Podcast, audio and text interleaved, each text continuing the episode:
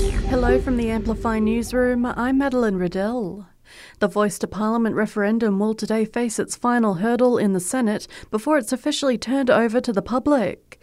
Once passed, the government will have six months to hold the ballot, which is expected to take place between October and December. Indigenous Affairs Minister Linda Burney telling Sky News she's confident the yes vote will get passed. No matter what your view, you cannot argue that things are equal in this country. And of course, it's about listening. Meanwhile, the US Secretary of State has arrived in China for high level talks between the two nations. It marks the first time in five years an American diplomat has visited the nation for talks.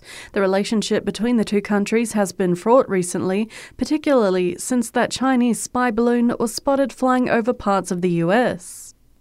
The federal government has announced a $2 billion funding boost for social housing, and the ACT is getting a $50 million slice of the pie.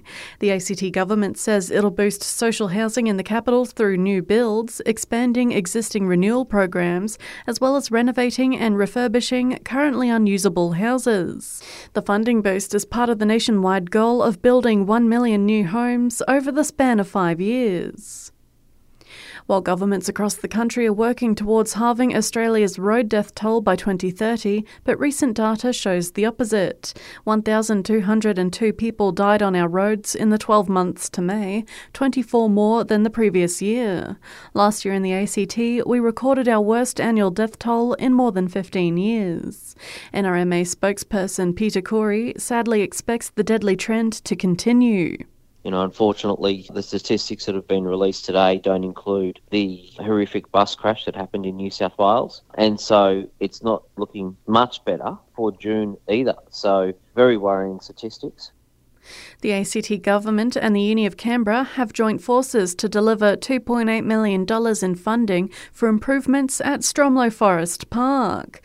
Funding includes construction of a new 15 kilometre flow trail from Stromlo to Cotter, linking two popular recreation areas through nature reserves. The initiative also includes a $1 million sponsorship agreement with UC for naming and branding rights to the park. And we could soon see a ban on junk food marketing on social media. Currently, one in four Aussie kids are overweight or obese, with a private members' bill set to be introduced in federal parliament today.